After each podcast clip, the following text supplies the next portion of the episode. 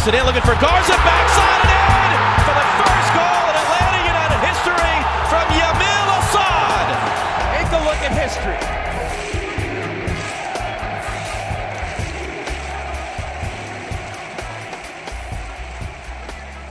Hi, y'all, and welcome to Five Stripe Final, the only highly distributed audio discussion discussing all things Senior United. I'm JCM Jones from Dirty South Soccer. Joe Patrick from Dirty South Soccer is over there. So, hey, Joe. Hey Sam. Hey, man. How we doing? Good. I'm doing good. I'm doing good. Oh, good, good, good. We we have a special a special preview HDAT today. We're really excited about it. We have a special guest on the other line, all the way on the West Coast from Sounder at Heart, the founder of Sounder at Heart, managing editor of SB Nation Soccer, Jeremiah Oshan is joining us. Did I, did I say it right? You said my name right. You gave me a much more much more uh, fancy sounding title than I really have, but uh, I'll I won't I won't bother to. I will correct one thing. I am not actually the founder of Sounder Heart. I've been with the site for a very long time, but Dave Clark is the founder. But Oh, I'll, he did. I'll let Okay. everything else Okay. be. Uh, we don't need to share business cards here.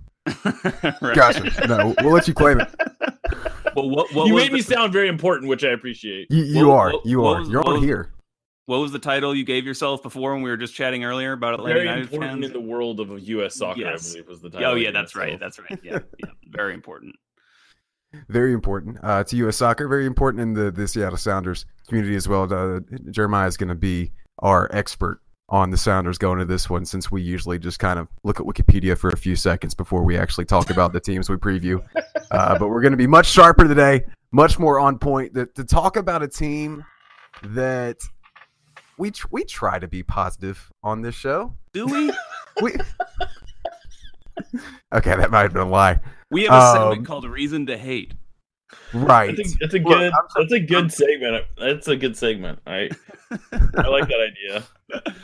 Uh, well, I, I don't know. I'm window dressing, I guess here.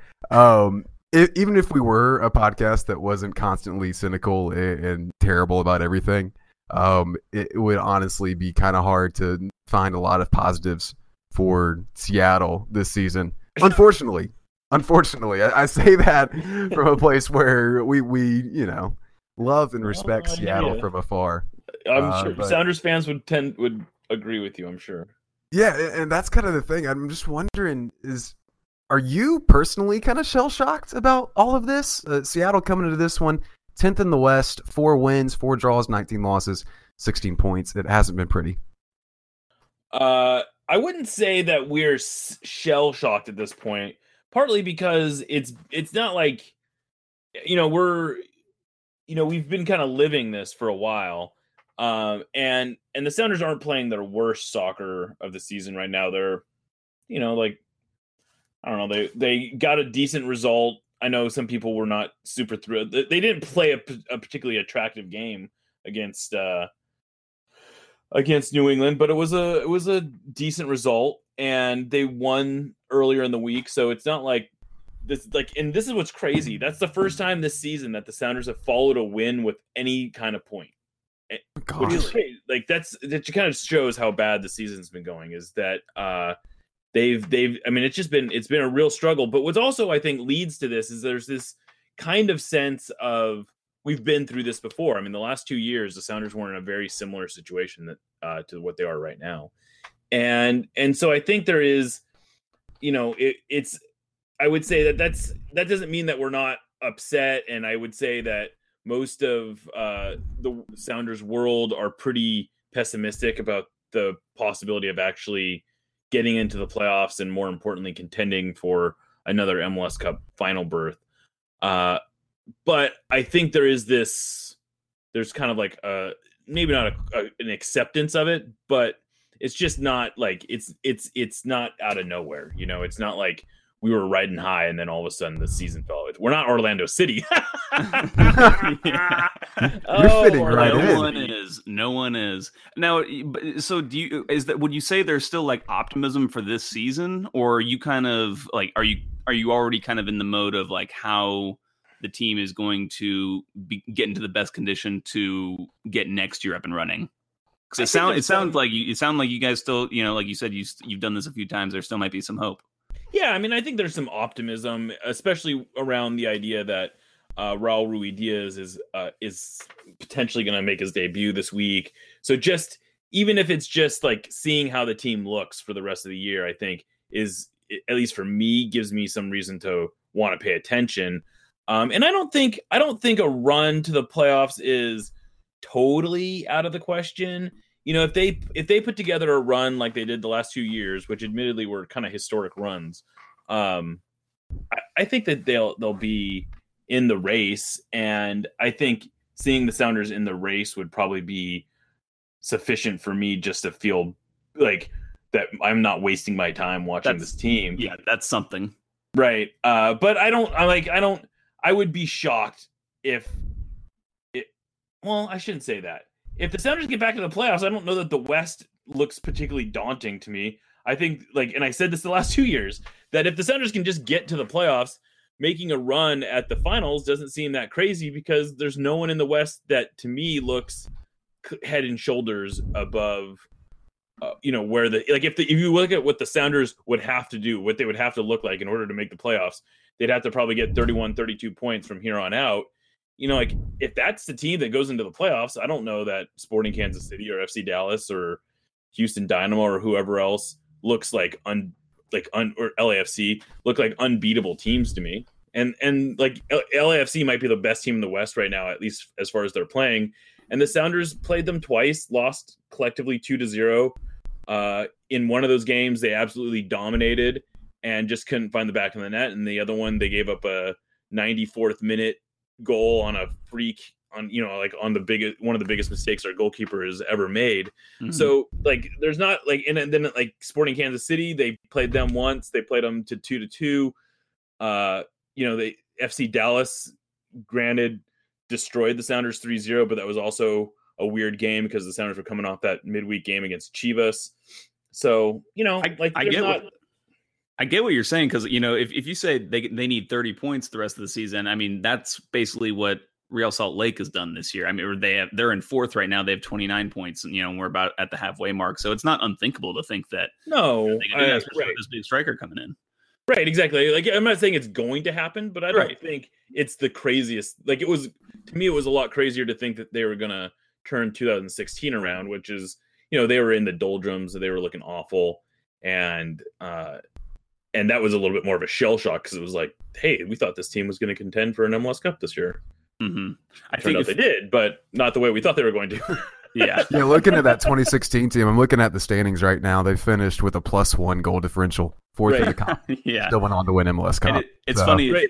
if you look at the standings. You know, you at Minnesota United's three points better than Seattle Sounders.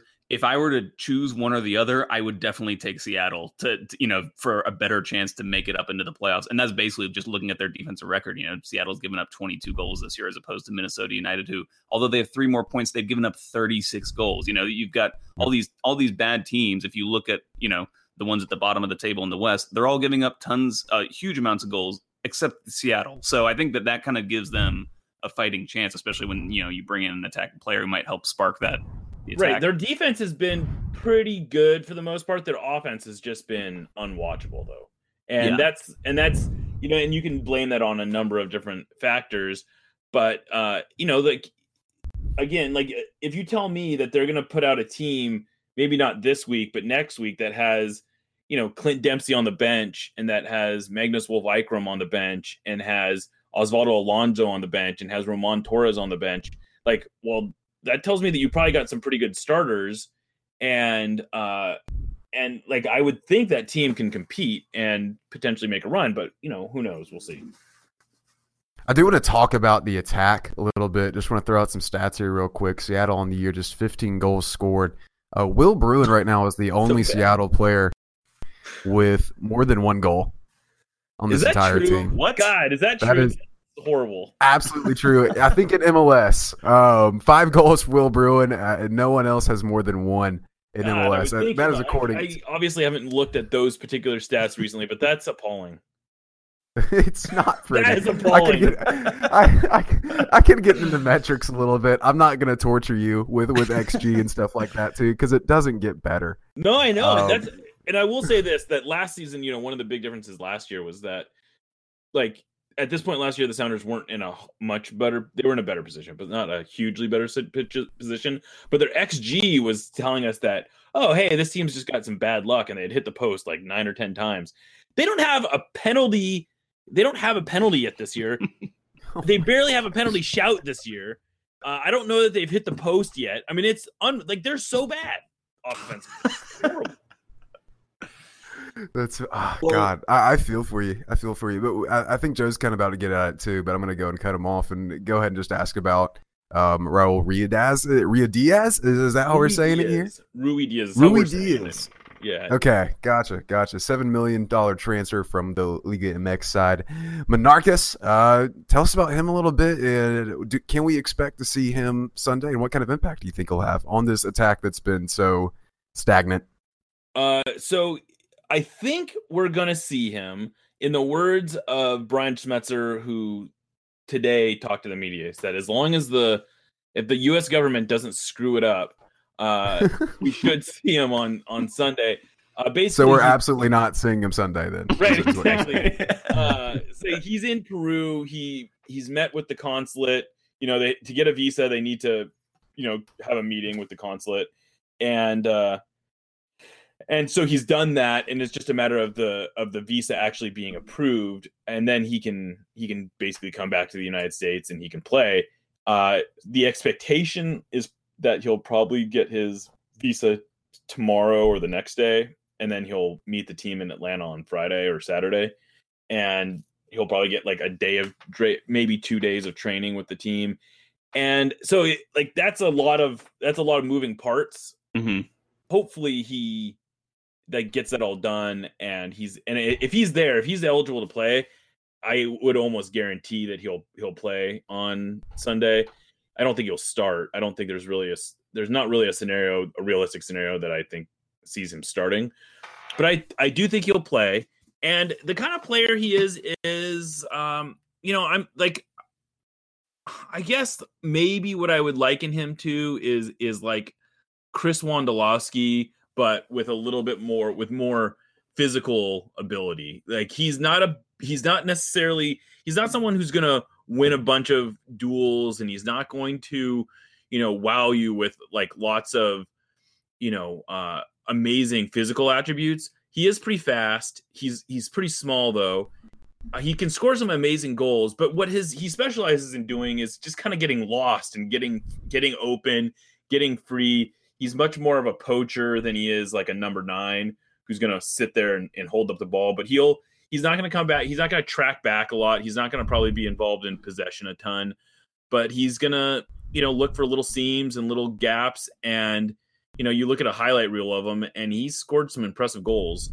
Um, yeah, so he's he, he he could definitely play. Uh, but you know it's he's he's someone who might only get 15 or 20 touches in a it, even if he's playing well.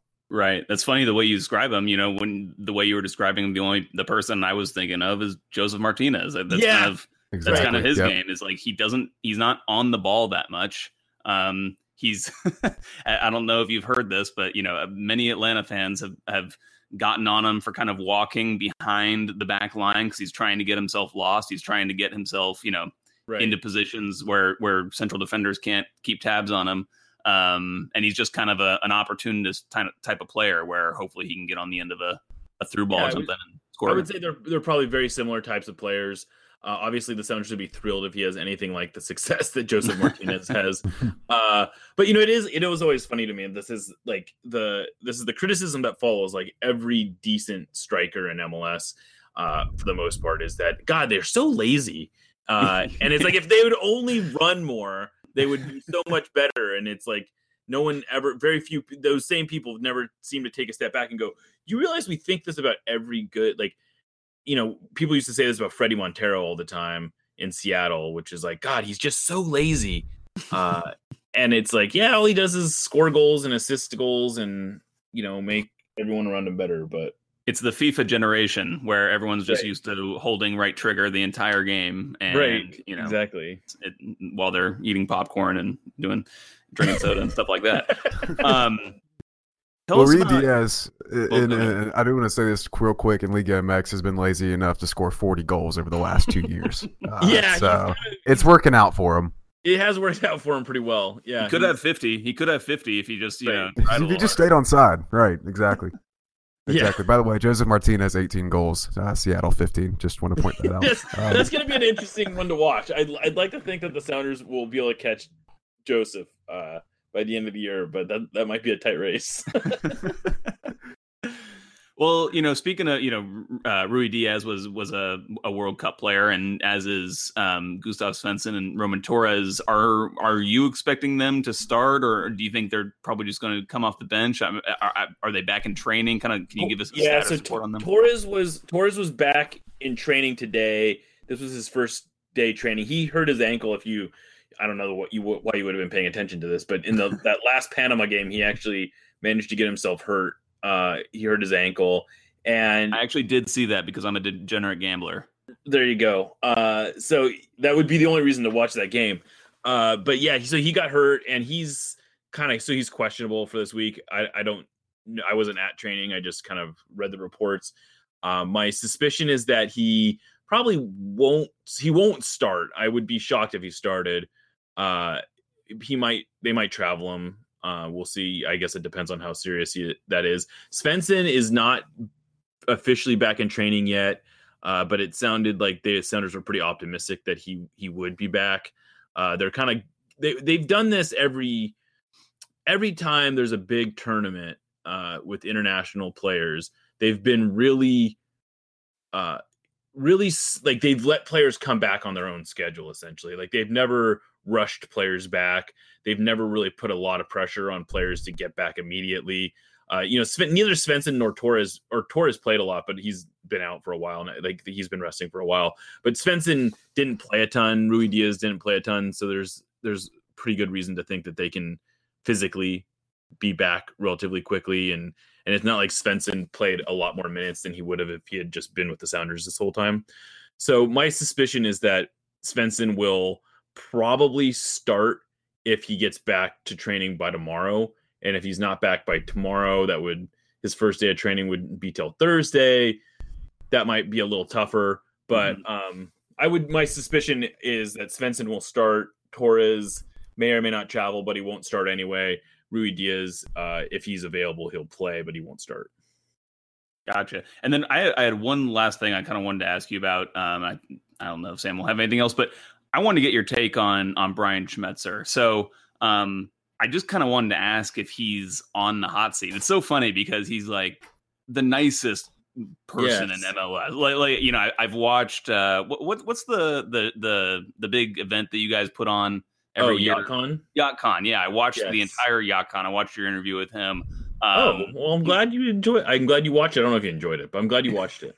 I did, and it, he's just an incredibly sweet man. Um, yeah, a it- little anecdote about that. So, yeah, so this is like a pretty good encapsulation of what's so hard about discussing Brian Schmetzer is that you know he he and I had talked about this event for a while, and so he had told me that he was going to be there, like no bones about like he would he would be there, and I was like okay great, and I had this whole plan that it was he was going to be part of the like we had this panel at the end where uh you know it ended up being Cristian and Alex Roldan and Garth Lagerwey and my intention was for him to be part of that panel but as it turned out his schedule didn't really work out and he said i will i'll be there but i got to be there at this time. And i said okay i guess we'll just do i'll just interview you as kind of like a like a standalone kind of piece to this.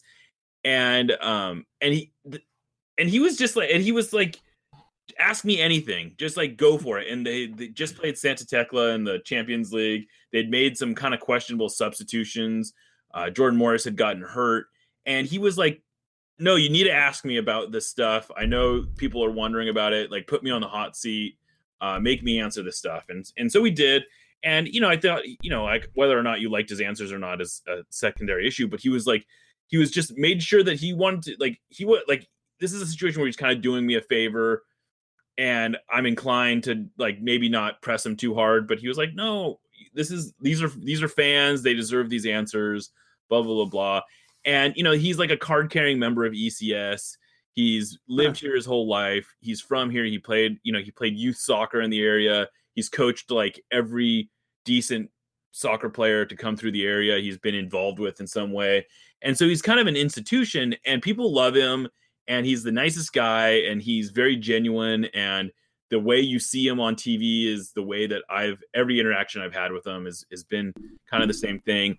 And so it really it sucks to think about like him being on the hot seat because we like him so much and we it's like he's in a lot of ways the platonic ideal of what you want a head coach to be in any right. league, uh, especially in a place like Seattle who values this their history and all these things and and is really proud of the of like the development system that's been here. And and so but at the same time he's made a lot of decisions that are easy to question. And like i know that he like his substitution patterns drive me crazy. Like he's done he keeps doing this thing where he subs out fullbacks and then doesn't change his formation which to me doesn't make any sense at all. It's like, why are you going to bring in? Why are you going to sub out one fullback for another? Like, why would you ever up, freshening up your fullbacks? Yeah, right. It's like, why are you ref, why are you freshening up your like the other day against Portland? He used two subs. He only used two subs. They both it was a double switch in the 83rd minute, and there was no tactical change at all. Mm. It's like, what are we doing here? Like, w- we just wanted new legs on the field to like chase a goal. Like, what's the point of that?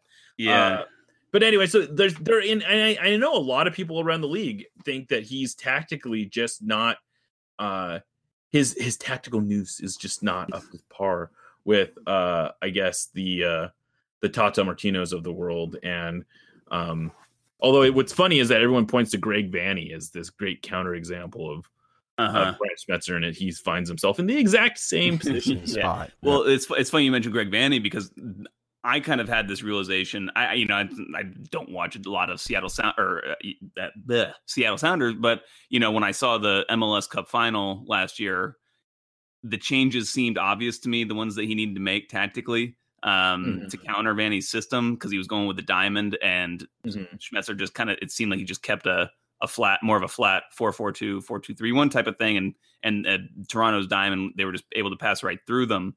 Yes. Um, so yeah, I'm just and there's something. I mean, not that that's necessarily a bad thing. Like you look at a, a, a manager like Jose Mourinho, mm. he sets his team up in a pretty basic way, and you know it, it it's as the results are showing this year. It's a it's a sound fundamental system or defensive system, and if you have the players in the attacking phase that can go out and just score goals and give them freedom, then you know that's pretty good harmony. And maybe that's something that Schmetzer has tried to do um, in Seattle. I just don't. I just didn't. I just. It was just interesting to hear hear your take on that. So, do you yeah, think he, is he on the hot seat? Like, is is I mean, he?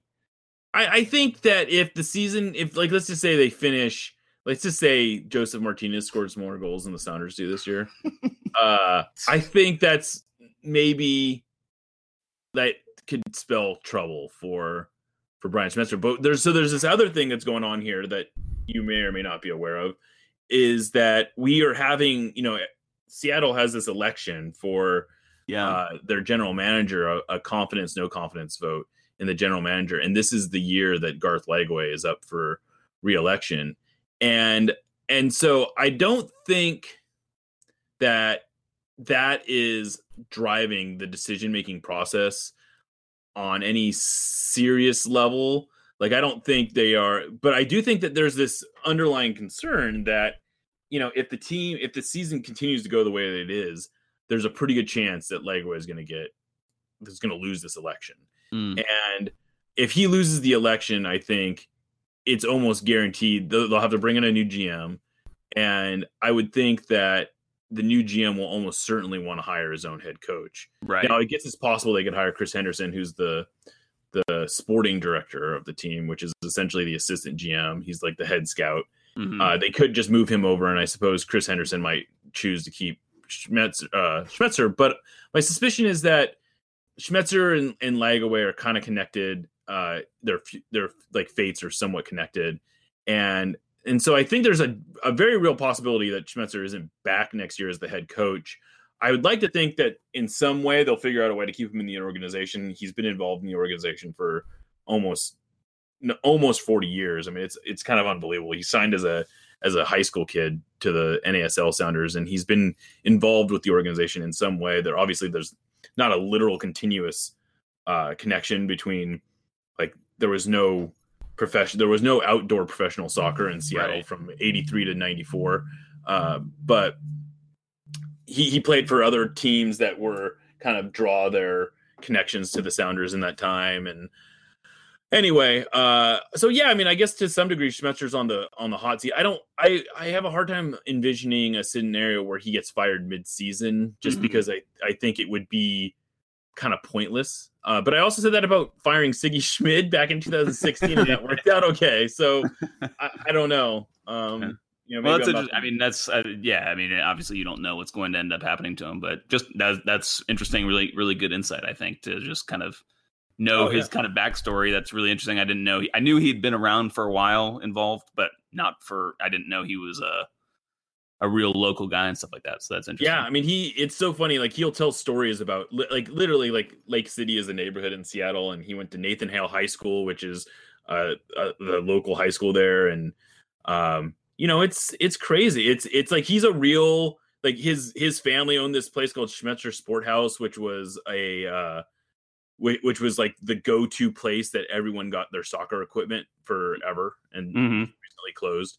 But um, yeah, it's like they're like he's he's like a genuine Seattle institute. His family is like genuine Seattle soccer institution.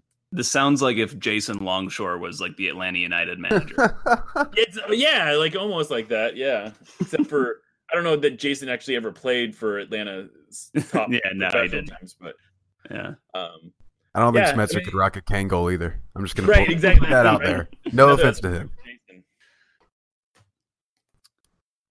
Uh, well, it, it may not be easy to kind of predict exactly what is going to happen with with Schmetzer and this team kind of going forward, but I do kind of want to get your prediction, Jeremiah, on just uh, one what we can expect from Seattle on Sunday. Uh, what are y'all going to do tactically, and just kind of give uh, an Atlanta fan who may not know everything there is to know about the Sounders, which is all of us probably, uh, exactly just kind of a base level knowledge of what we should expect from this team on Sunday. Man, I would. This is a cop out answer, but I'll tell you, like this team is. It's. I would say that they'll start out very conservatively. Like they're not gonna. They're not gonna like. They're under no. They're not gonna come out and try to trade punches with Atlanta United. I don't think. Like I would be shocked if they can. Like they haven't done that on the road, basically since the Schmetzer era started. Like he's been pretty conservative, especially on the road. And um, by the way, the the Sounders just stormed ahead two to one in this Oh, developmental academy game, and the Oh. goal they went ahead on is uh, quite the impressive. Uh, like he basically chipped the keeper from the edge of the penalty area, which sounds counterintuitive, but I don't know how else to describe what he did. Uh, but anyway, what minute Uh, is, that game in? would you say it's the get getting ready for halftime? Oh, okay. Um, so uh, yeah, ta tactically, I would say they'll they'll probably come out pretty conservative, uh, which will be frustrating because they'll probably have a reasonable amount of talent on the field, and you'll be wondering like, why are they playing so conservatively when they have Nico Lodeiro and Victor Rodriguez and potentially Clint Dempsey and Will Bruin in the attack, um, and and yet they'll be kind of in a semi bunker and playing this weird style. So I think that my suspicion is that if Atlanta doesn't score in the first half, it will be a very frustrating first half for uh, the people in attendance. And then and then maybe Ruidíaz, if if he plays, I'm guessing he'll come on around the 60th minute, and maybe it opens up at that point, and we see a little bit more of a uh, a, a counter like the Sounders will open it up and and try to get out on the break a little bit more. Uh, but my suspicion is the Sounders are going to play it pretty close to the vest. They're not going to open themselves up. They've been actually pretty good defensively. Um, I was just looking at this stat uh, the other day, uh, yesterday, and uh, I think they're fourth best goals against average on the road in MLS, which is like a ray of hope, right? In the Sounders' awful season, like Mhm. they also are the one of the lowest scoring teams on the road. But uh, I guess which all speaks to they just aren't going to take a lot of risks. Uh, like this is not a team that is prepared to go out and and win a game four to three or three to two uh frankly especially on the road so i think that they're just gonna they're gonna kind of try to keep tight formations and they'll come out in their 4-2-3-1 like they always do and although i should, i guess they haven't always done that they've played some three back defenses Um, but yeah, I don't I don't think you know I'm I could see Atlanta winning this game 3-0. I could see the Sounders uh, pulling out a 1-0 victory if they're lucky. Um, but I think the Sounders are gonna their their goal is gonna you know if the Sounders score twice, that would be a pretty impressive accomplishment mm-hmm. on the road for them. Well, I gotta say, Sounds I mean, if you, infuriating. Yeah, well, yeah, Marty yes, it's gonna be. I would, I would guess it's not gonna be. A, it's definitely not gonna be a why. I like. I mean, Atlanta could blow them out, but it's not gonna be because it, Sounders are taking all these chances. Well, yeah, it's I been mean, such a theme this year for us to just have teams right. come in and just sit there. You know, uh, yeah, so, so, it won't be entirely I, I new. Feel you. The Sounders have been in that position a lot over the years. That's what I was gonna say. Is that you know I think not only does that is that strategy or that tactic, you know, comfortable for Schmetzer and the team, but that's the exact kind of tactic that has kind of befuddled Atlanta United, and they haven't been able to, yeah, penetrate those teams as much. If you look at um, team like Montreal, impacted that, really gave Atlanta United a hard time. Uh, even New York City FC, I would say, did that. They kind of sat, they sat pretty deep mm-hmm. um, against us. I mean, we, we've we've we've had trouble uh, breaking down those teams, and those are always the games where you know fans say that the team can't finish because the team takes a bunch of bunch of shots because they're not really getting in behind; they're just taking a bunch of not so great shots. I think Portland actually did it the best. I would say that they were they were the team that to kind of emulate um, in terms of a road team, especially you know, obviously they're a they're a West Coast team um, coming all across country, and then they sat very deep. And what I was just so impressed with Portland uh, with, with what they were able to do and what I don't think Seattle will be able to do as well is just transition um, in, in counterattacking opportunities. They were extremely precise with their passing um, and were able to hurt Atlanta. Um, I don't think Seattle will be able to do that as well simply because there's just a little there's well I don't think they quite have the energy up front. I think when you look at guys like Will Bruin and and Clint Dempsey. You know, there's just like they don't have that that athletic dynamism to get up the field very quickly. And then obviously, how dare you, sir? How dare you? but and then if you have a guy like Ruidíaz, you know, he's he may not be as familiar with his teammates, and things won't be as fluid. So, um, I think they'll they'll they'll struggle in those in those scenarios. But I do think that you know, like you said, there's every opportunity, there's every chance that they could come in and bunker in, and Atlanta can't get past them. Yeah, I, I don't. Like I said, I'm already mad. I know. I, I, know. I wish I could give you better news that the Sounders were just going to come out here and trade but I would be shocked if that's what happens. What do y'all think the players are going to do? What do y'all think the players are going to do when the uh, World Cup final is going on and in the in the stadium? Do you think they'll be like watching it while they're warming up? Well, I don't even know if they'll be warming up. They might do that after after the game. I wonder if they'll just like chill in the locker what room. What time's kickoff at two? Is kickoff five o'clock local time? Yeah, uh, no, two p.m. Two p.m. Two local. o'clock for us. Right, so five p.m. Oh, 2 p.m. your time. Two p.m. our time. Right, yeah. right, right, right. So I think the game. Uh, so uh, World Cup starts at eleven. So I mean, there, there could be oh, some shoot, serious the overlap there. The World Cup starts at eight my time. Eight I was time. thinking yeah. that it started at eleven. Ooh. Oh. I saw I, I, I, saw a tweet from someone earlier today raging about how the World Cup starts at eight o'clock when there's it should be starting at 11 because that's when these semifinal games are starting 11 exactly. o'clock Pacific time. And he was just raging that you know the World FIFA didn't fit his schedule. I'm raging must, too, quietly. Yeah. this is well, luckily we're here to let you know. Yeah. So you didn't right. miss it. Yeah. right. No, good. I would have been really upset if I had missed it. That would have been worse. But uh yeah, that's so there's a so so the the game theoretically will end an hour before kickoff, though, right? Yeah, I think so. So I, I would so. think that the teams will because they don't come out into the field till an hour before the game usually, right? Yeah, I think so. yeah, yeah. So they'll probably be watching. I mean, I, although it'd be interesting. Like I was at a, I was at the like this has happened a few times where I've been at games that were played after the uh after the Champions League final. And what's funny, like I don't know what the players were doing during that time, but fans uh so usually what happens is they you know they they commit to showing the game on the big screen up until they reprogram it with like the game like that day you know once the game day action kind of starts. And so that's usually about a half hour before the game. And uh and so like in in Vancouver one I was at for the for the Chelsea Bayern final and that went to penalties. And basically what happened is that once it went to penalties, the stadium was like the seats were empty and everyone was in the concourse just watching. It was like the weirdest situation because you knew there was a lot of people there, but like no one was in their seats. And uh and so the game didn't obviously the champion the the game went final like right before kickoff. And so it was just kind of this weird situation where there was uh all these all all these people in this in in the uh in the concourse and I would suspect that that's like as long as the game ends in regulation, I don't think it will be that weird because they'll probably just have it on in the locker room. But Right. uh, Yeah. It'll be it'll be an interesting to see how it all plays out. I, I don't think this is ever.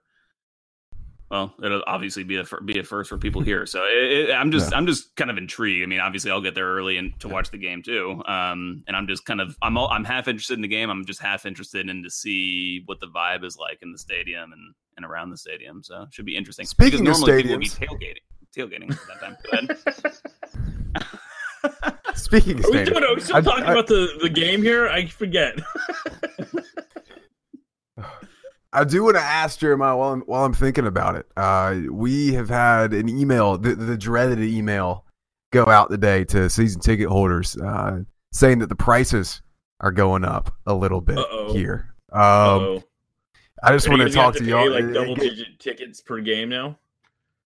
uh, how much of this is the, is the increase? I'm not even sure. Um, but I, I'm just wondering if, if similar things have happened. I'm sure they have in Seattle territory, and uh, just kind of how y'all have reckoned with that as a fan base a little bit. Because we have some people who this is their first price hike. They're not taking it too well. Let's just put it that way. well, I think that's it's always tough because you know this is not so dissimilar than what happened in Seattle. So, at, like what similar to what happened in in Atlanta. You know, the Sounders. I would. I, I don't know exactly how they did things in Atlanta, but uh, what I can tell you is that in Seattle, what they did is like the, that first year in 2009, which very much an unproven product. You know, MLS was a very different league at that time because Seattle hadn't actually become Seattle yet, which of course made the league what it is by itself. And uh, uh and so they were kind of like, you know, they they promised, you know, these really cheap prices and they um and and they and they even did this thing where they basically kind of promised people that they would never even see a price hike like in 2009. And then so in 2010, all the new season ticket holders had higher prices than the people in 2009 and those people were all upset that uh that they were paying more money than the 2009 people. And that kind of that situation continued where the 2009 the people who bought in 2009 they did see some small price increases over the years but uh they always had much cheaper prices than than anyone that had come in later. And then finally last year they did this kind of big what they called kind of like a price correction essentially and they went through and they broke the the the stadium into much smaller pricing uh Mhm. segments. So like you know you like seats that were essentially next to each other suddenly were different prices when like large swaths of sections used to basically be the same price. And uh and so some people saw price increases some people saw price decreases. A lot of people didn't see a big change didn't see much change at all but there were a handful of people that saw like pretty significant price increases and they had probably been getting a great deal all the time and it was just this big uproar and every we've actually had every like for the last few years we've had some level of price increase um maybe not across the board but and there's always there's always complaining. I mean and, and the thing that's kind of wild to me is that you compare the even the most expensive tickets in mls and the sounders are definitely one of the more expensive teams in mls at this point uh but they you know you compare it to like what people are playing in the nfl or the nba or the nhl or even major league baseball and MLS is still a screaming bargain. Now, granted, MLS is not the top league in its in its class, essentially the way that those other teams are. And I know a lot of people will look at the EPL or they'll look at Germany or whatever, and they'll say like, "Oh, they have much cheaper prices than we do here," and that's obviously a much better product. There, without getting into the finances of it all, yes, Seattle people do complain about ticket prices, and no, it has not really had a huge effect on the bottom line in terms of how many season tickets they end up getting sold. But it every year people are belly aching about it. And I'm not like I, I have season tickets. I'm not immune to this. I understand. I don't want to pay more for my season tickets either. But um, yeah, I mean, it's kind of like as especially like I know the rest of us look at Atlanta and we marvel at how like how can they be spending the money that they're spending and playing in the stadium that they're playing in and having paying like a dollar for an all you can drink coke apparently and uh and five dollars for all you can eat chicken um and and while the rest of us are paying ten dollars for for soda and uh and so we look at the prices at in Atlanta we don't know how people are doing it but maybe maybe we're about to find out yeah, I think people uh, had a good deal, and they still will be getting a good deal. I think with the, with the prices. I mean, you, you got to just compare, you know, what your value for the buck is that you're spending, and if if your um, prorated season ticket cost is going from twenty one dollars to twenty six dollars, I mean, that's still just like the cost of like going to a movie or something, you know, and um, the the yeah, experience is definitely still valuable. You know, you're still getting a great transaction there um, for for for what you're spending. But I, I am curious to ask you about when you mentioned the whole price correction thing. Mm-hmm. Had when that happened, had Seattle recently gone to digital tickets, like all digital tickets? They went so Seattle went to that's been kind of an ongoing okay. Uh, it's been like a slow rollout. Gotcha. Uh, essentially, they they started doing that back in 2012 probably where they started having more digital tickets. Mm-hmm. like you know they used to get a physical season ticket. Like there was a time when in the season ticket package you got physical like printed tickets right? Right. And then they chan- and then they transitioned to a card where you uh where you just got like a season t- like a essentially was like a credit card that you would uh swipe every mm-hmm. time. And then more recently they transitioned to SeatGeek which was all digital. And the only way you could get a physical ticket was to like print out like a piece of paper which is not very sexy. Um but yeah so they that that has been a thing that they're doing here. And i i assume that you can still get physical tickets like from the box office but season ticket holders now just have a essentially they just have an app so the reason I ask is because when all this was going down today, I had somebody contact me who I actually on Twitter, who I actually know um, in real life, and he had some great insight. He said he he actually writes for another SBN um, team team brand for for the Atlanta Hawks, and he said that um, the Hawks have basically been doing this with digital tickets, and they basically track. You know, they have a file basically for for every person. I don't know if they're it, the name is necessarily attached to it. Like they don't know who is who exactly, but they know how those tickets are moving and for right. what prices. So right. that helps them understand what the value of the of the seat really is. Um, right. Yes, that's absolutely. It's basically the same thing that's going on here. Where yeah, they um because you know it's like they have their their approved ticket sellers and they have you know, so it's like they're able to track what the secondary market is and how those right. tickets are being sold. I mean, there's just so much more data available for ticket prices now. And on some level, like on obviously, I would love for ticket prices to be as cheap as they possibly can. But at the same time, it's hard for me to blame the team for saying, like, hey, you're going out and reselling this ticket for twice what you bought it for. Why don't we just sell it to you for 20% right. more, you know? Yeah, totally. Totally. Um, it's interesting, it, and I think that that's people kind of get mad because they don't understand this. And yeah, like you said, this is same thing happened to us today when you're talking about the the correction. Like one, all these different sections are just going prices are are increasing by various you know amounts. Um, and so I think people are struggling to come to terms with that. But at the end of the day, you just got to realize that you're you're still getting value for money, and as long as you're when you're there, when you're at a game, if you feel passionate and you feel like you're having fun, um, you know, you just have to decide if it's something that you want to keep paying for. Um, and if you don't, yeah, that's I mean, fine too. But you know. Right. I mean, ultimately, that's what it comes down to: is that if, if what your question is is does every team freak out when they have price increases? yes, that's the answer. I'm glad we wasted. We spent ten minutes to get, to, get to yes. Well, they're paying for a pretty good product, and Joe, I think we should we get into that product a little bit with talking a bit about ourselves. uh, as we kind of get into this preview. And then there's really not a whole lot to touch on, I don't think, uh, as far as what Atlanta United's going to do. Uh, you assume Gressel in midfield, yes, Joe Patrick? Mhm. Yep. And I think the only real question is at this point is are we going to see the thick fielder, Eric Remedi? Yeah.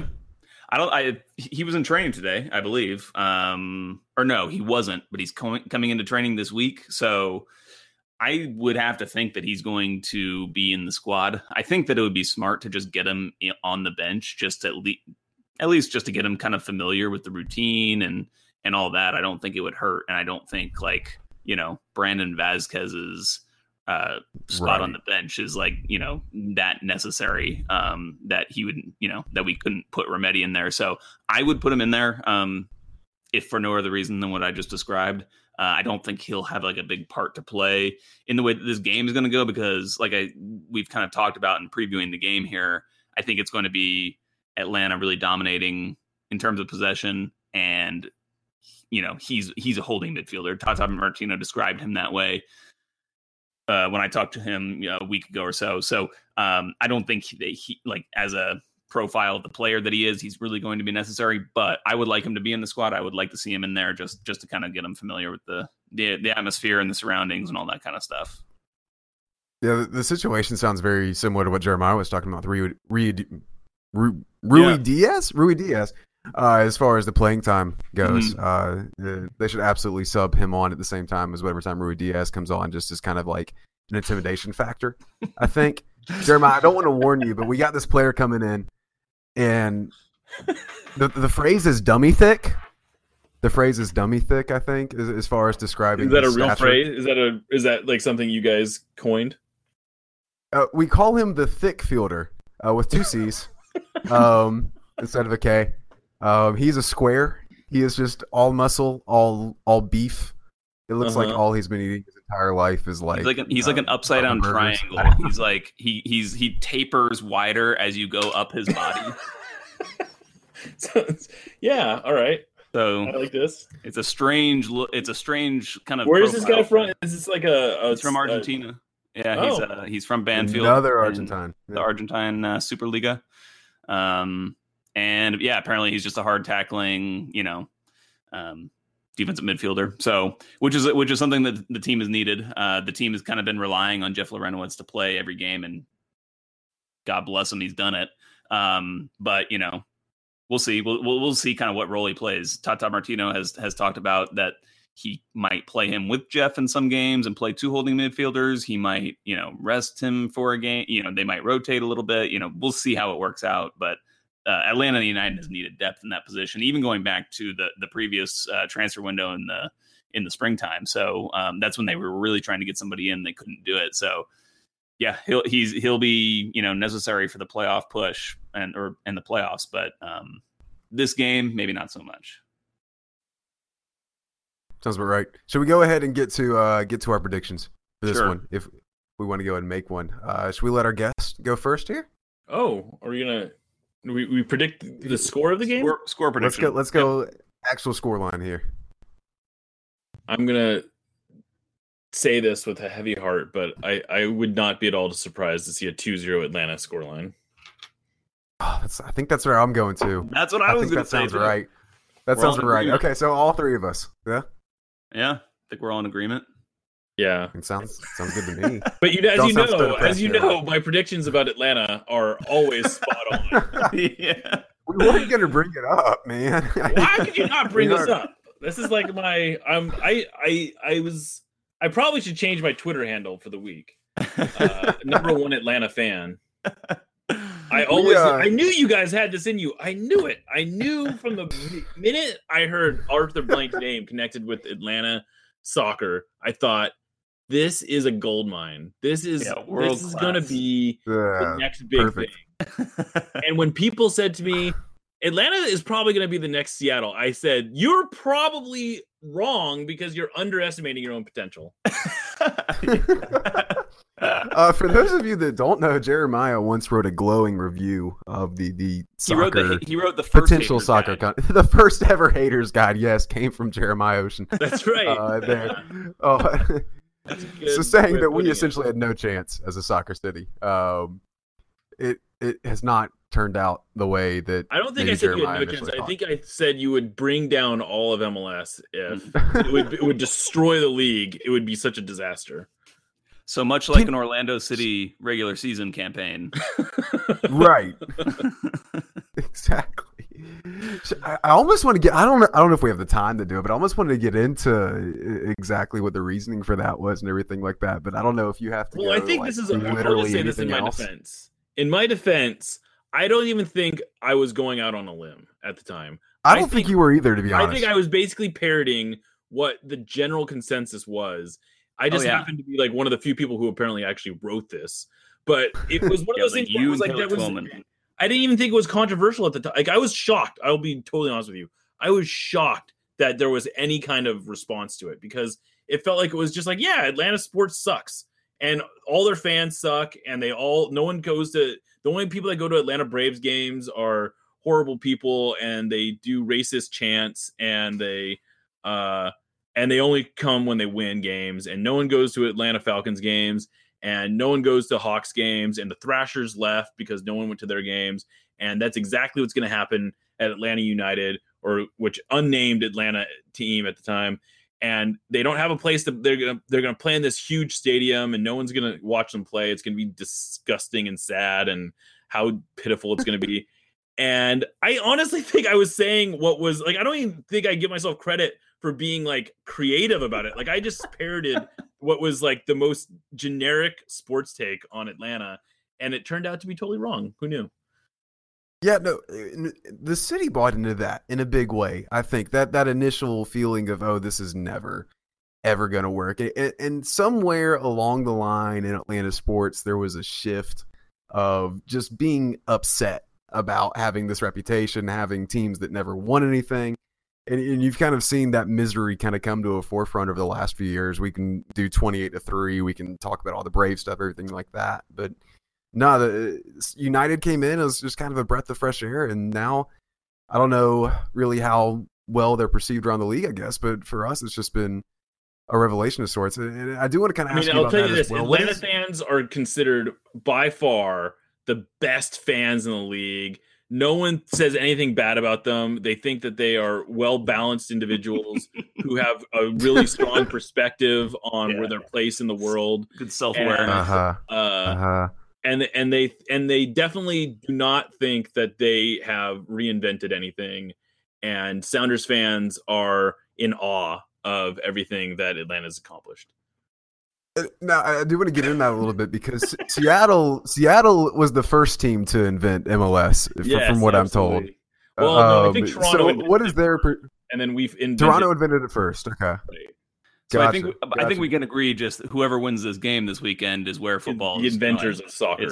Football, football is going home, which is to whichever team wins this. Uh, I this actually game. like this idea of the uh, inventing an Einstein derby. Yes. Yes. the It's Coming Home Cup or whatever you want to call it here. Uh, but what what is the perception, I guess, from the original team or the second team to invent MLS of now the, this new iteration of a team that has claimed to invent soccer as a whole? I mean, I, I do think genuinely there is a sense from Sounders fans of like, okay, finally someone else is taking the like because I, I think The for a lot of us it like because the thing you have to remember about like the whole Seattle invented stuff, it actually mm-hmm. predates most Sounders fans because it was this thing that really started on big soccer in like 2008 and this whole kind of aces thing where once Seattle got MLS, all of a sudden Sounders fans kind of came out of the woodwork. And in 2009, I guess there was a lot of chest puffing of like, oh, look at we're look at how great we are, and and and the reality is that most of the fandom has you know, just as the Nate, you know, as things go. I mean, that was eight nine years ago. Um, and so most fans don't really even understand the genesis of it. It's just like, where is this coming from? And so when that gets thrown at them, they're kind of like, I don't, I don't really get it. Uh, but okay, sure, we'll we'll we'll roll with it. Um, and so I I- I think there is this like among a lot of people, the people that have kind of been around, there's this sense of somewhat relief, frankly, that there's another fan base that's just as insufferable and just as annoying and uh, just as like proud of their accomplishment. Like for instance, like the fact that Atlanta wins goal of the week every time they're nominated is like a thing Seattle used to do, uh, and that would drive everyone crazy.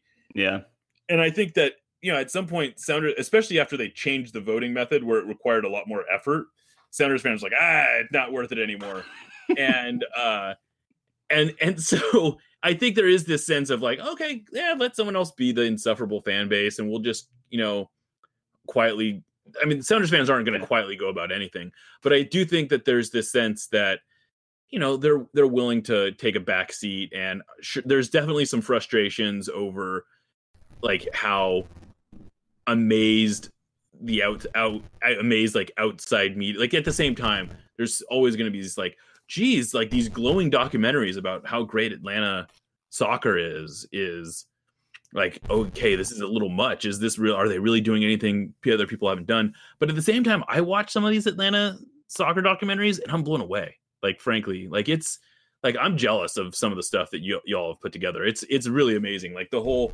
street soccer thing is is pretty impressive uh like i don't know exact you know i, I can only speak from the perception that mm-hmm. i get from across the country but this idea that there's all these street soccer stadium or soccer uh, fields like at MARTA Station seems really cool.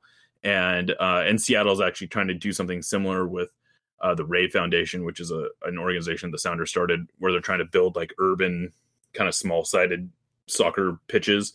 Um, but anyway, so I do think that there's like at least in Seattle, there's kind of like yeah, yeah, let let them have their fun, you know. And then when they never, you know, it's like I'm sure there was this general sense of like, eh, that's how it goes when when you guys got knocked out of the playoffs and penalties or last year. It was kind of like, yep, you're you're like getting to the top at the right at the beginning isn't necessarily all it's cut out to be.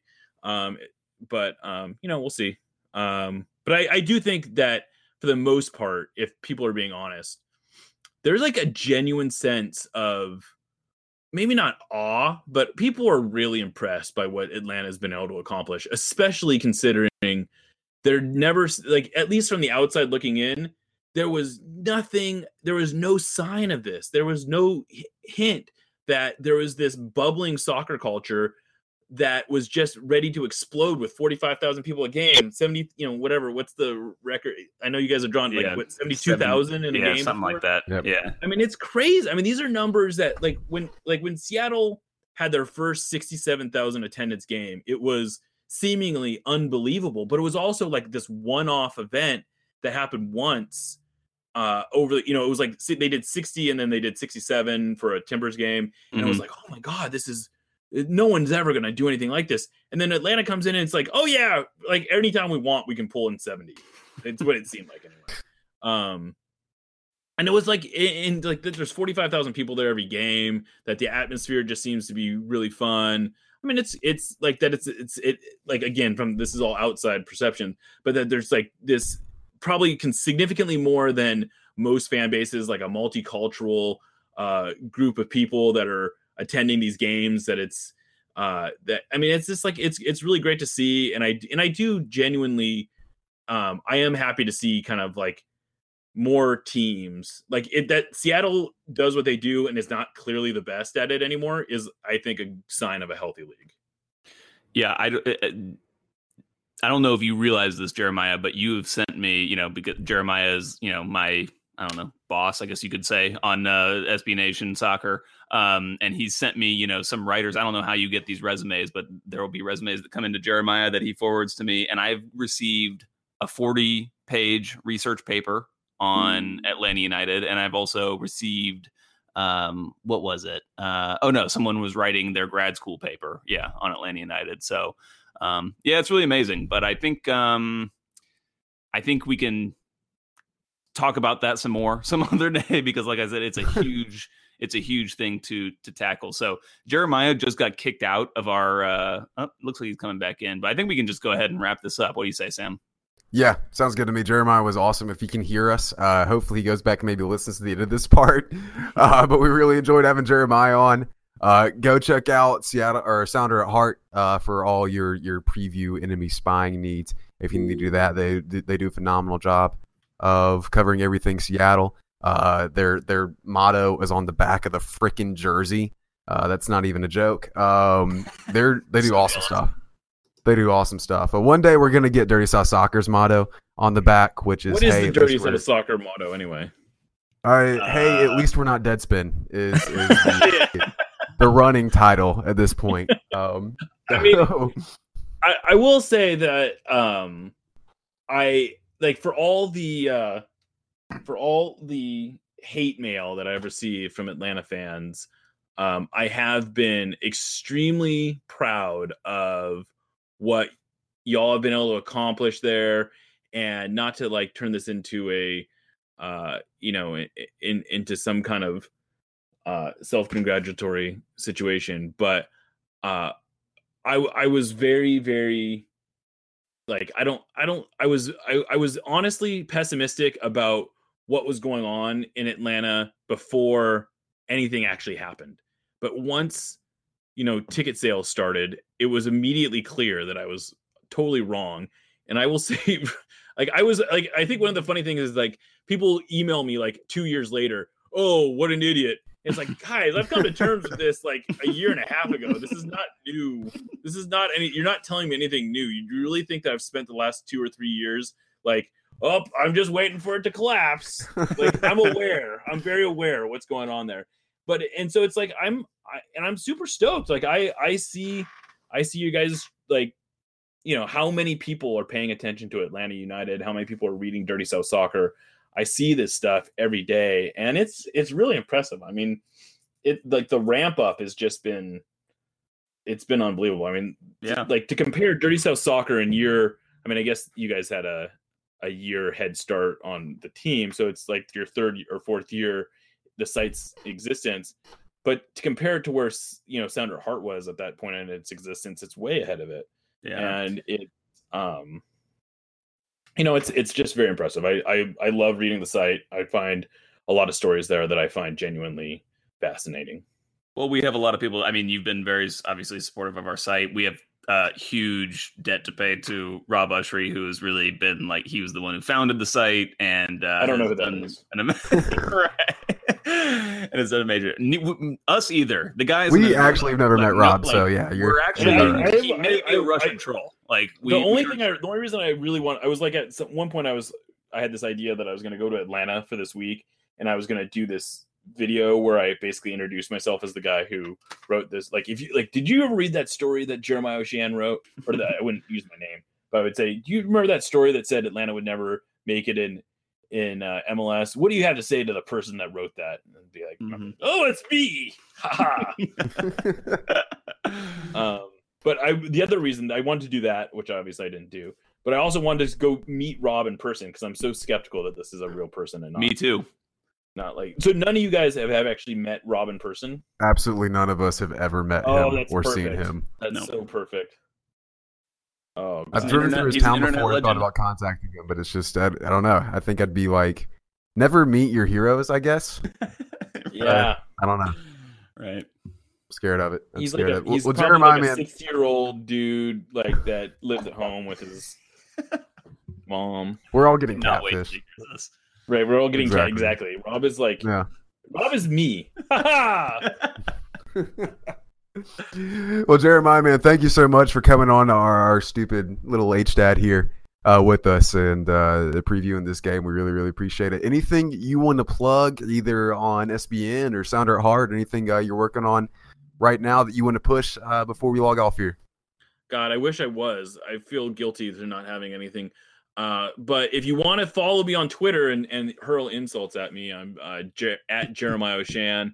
Uh, you can read my stuff at Sounder at Heart. But really, I I am mainly a uh, a proponent of SB Nation's soccer properties.